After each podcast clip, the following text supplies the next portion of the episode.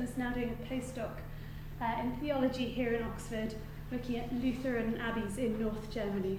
So, Marie, would you like to go? Yes. Um, at first, I would like to thank you very much for letting me participate in this exciting workshop.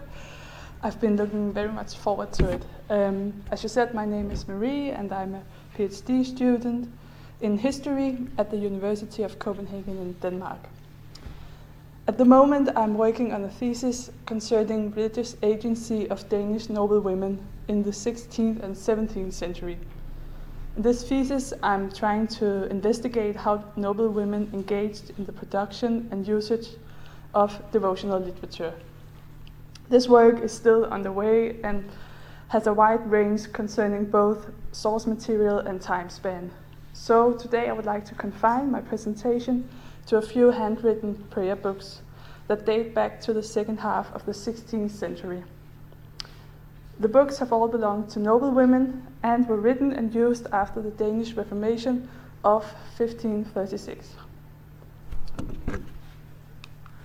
Uh, the aim of this paper is to shed light on how women used their prayer books and how they could be part of establishing a devotional practice. I would like to go into some of the different strategies that women adopted when assembling and using their prayer books. This regards how the prayer books were involved in a social as well as a devotional context. By taking a closer look at these strategies, I hope to be able to draw attention to some of the dynamics that had an influence on religious culture after the Reformation.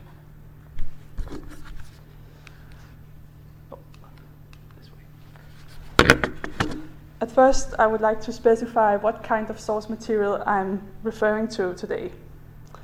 There aren't many Danish handwritten devotional books left from the 16th century, but I've noticed that quite a lot of the extant handwritten prayer books were owned by women. That is to say, usually women that came from the noble elite. Um, they could be daughters or wives or of great vassals, for instance, or of members uh, of the king's council.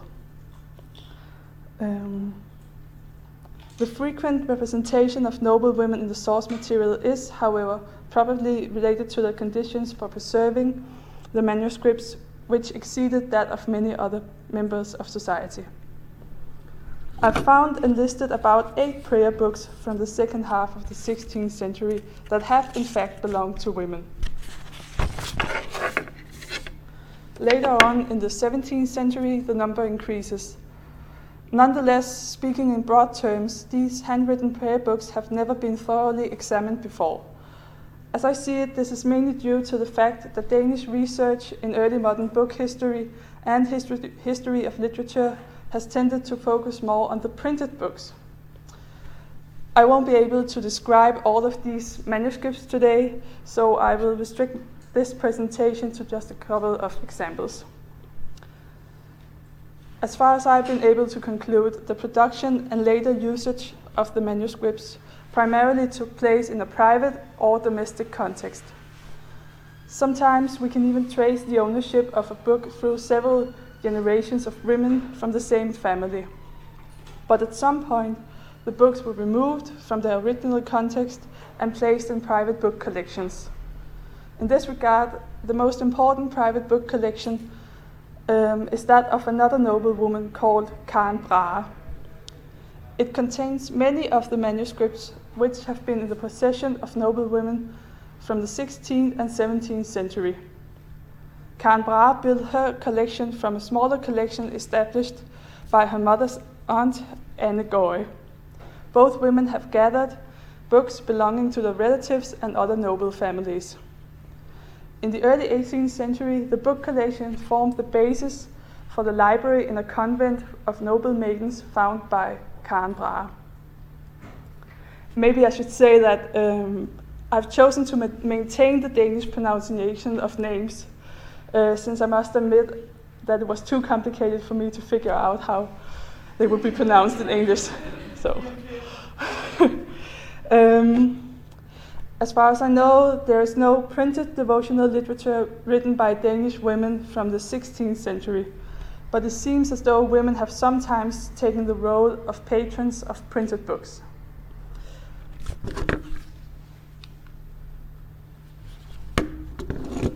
Each of the manuscripts I've looked at is unique in terms of both form and composition, and therefore you cannot always compare them one to another. But some similarities between them may be discerned. For example, they are all pocket sized books, books and therefore easy to carry around. Another similarity is that many of the books have been written not by one, one individual, but by a number of people in mixed gendered networks. I would like to focus on these books for a while.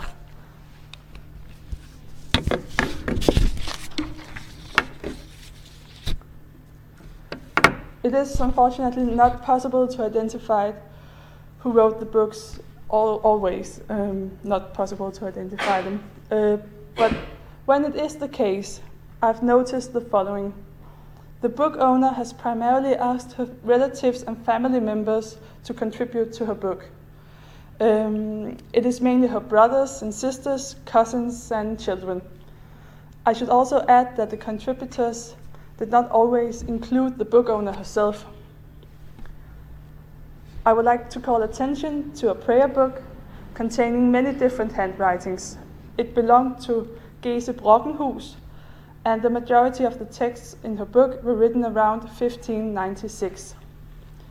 Here, mainly on the first two pages, there are a number of short religious sayings, codes, and ciphers, followed by a signature for each one who wrote them. The majority of the writers were related to Gese Brockenhus as her cousins.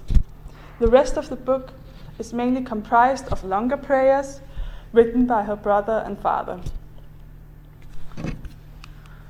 Another example is a book owned by a noblewoman called Christine Wittfeldt, written around, around 1562. Although we do not know who wrote the prayers, uh, two of her brothers had added some writings on the first page of the book. Picture there. Um, another one belonging to a noblewoman called Karen Rønnow contains prayers and texts written by two of her sons and her sister.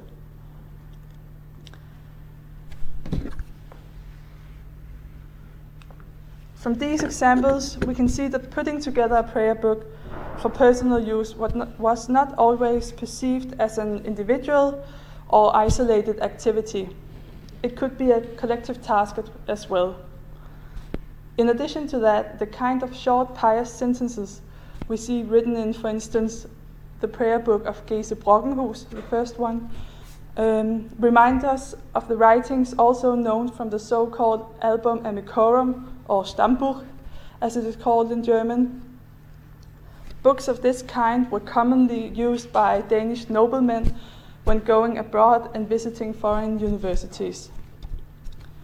In this way, the prayer books show us that women could use them like noblemen use their album amicorum to position themselves within networks. Thereby, the books could be a means uh, of strengthening the social community which the woman belonged to. In addition to this, the exchange of prayers, which was part of the collective writing process of some of the books, did not only serve as a way of sharing information about the best practice of prayer. It could also create a space for negotiating religion or cultivating a shared set of values. It is noteworthy that the women, when setting up a devotional practice, to a great extent incorporated and nourished their family and kinship structures.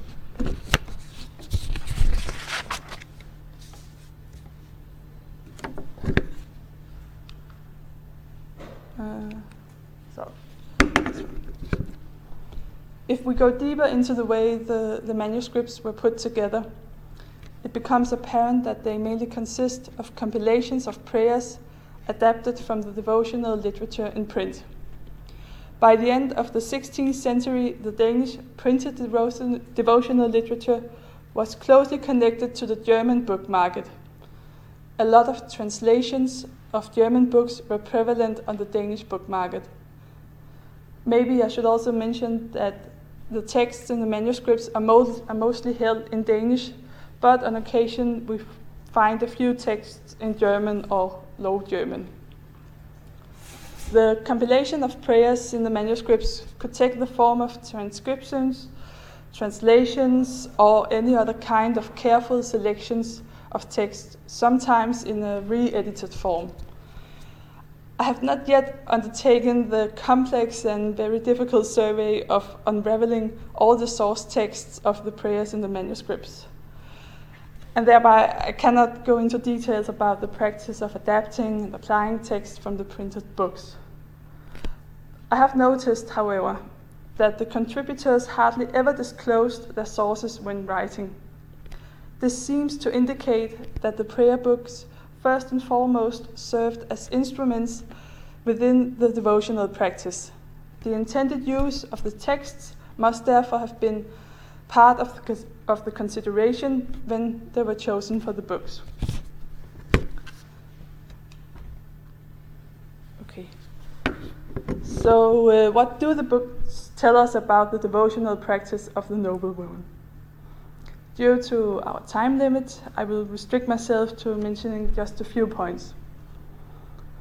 By interpreting the books as usage literature and focusing on what we might call situation prayers, the books convey an idealistic use of prayer and worship as a recurrent and integrated part of daily life.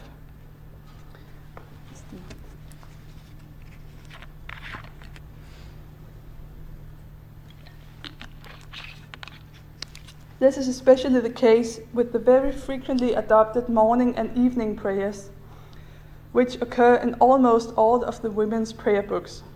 They can be seen as signs of a certain tendency, namely that people once again after the Reformation sought a ritualized form of devotional practice. Transcriptions from a Danish uh, translation of the German prayer book by Johann Habermann, in English called Morning and Evening Prayers, uh, which appears for the which appeared for the first time in the 1560s, sometimes occur in the manuscripts. The prayer book by Habermann is based on a template constituted by morning and evening prayers for each day of the week. But because of the often uh, collective writing process of the manuscripts, the strict arrangement of this prayer book, for instance, is not usually transferred to the manuscripts. As I've said, they were often continuously written by a larger group of people, and therefore there's usually not a clear pattern in the composition of the manuscripts. The manuscripts did not always just serve the daily devotional life, Sometimes they were instigated by a personal crisis or a life changing experience of the noble woman. As an example of this, I would like to point out one prayer book owned by Anne Brahe. She must have received her prayer book by the time she got married in 1592, because an unknown scribe has added some prayers about marriage in the beginning of her book. The rest of the prayer book is written several years later by herself. By that time, her husband has died in a war between Denmark and Sweden. Many of her own prayers express her situation as a widow. They tell us that because her husband was dead, she now felt like a fatherless child and that she needed God to guide her through life. Moreover, she asked for a reunion with her husband in paradise. In other words, she is thereby stating that she would not mind dying soon. Uh, in choosing this way of presenting herself in the prayers about her widowhood, she deliberately applied one of the strategies available to widows. By choosing to abstain from earthly pleasures and to direct her attention towards the afterlife, she presents herself as an idealized and indeed very pious woman. So, to sum up, uh, the examples from the handwritten prayer books I've mentioned in this paper demonstrate that when noble women assembled and used the books, they at the same time participated in a dialogue with networks of people and with the printed literature. Though these manuscripts uh, were not, uh, or they were primarily intended for personal use, we have seen that they were not, strictly speaking, very private. Uh, they were circulated among people, uh, written jointly, or maybe handed over to the next generation. All of this uh, constitute a devotional practice in which women also seem to have played a central and dynamic role, I think.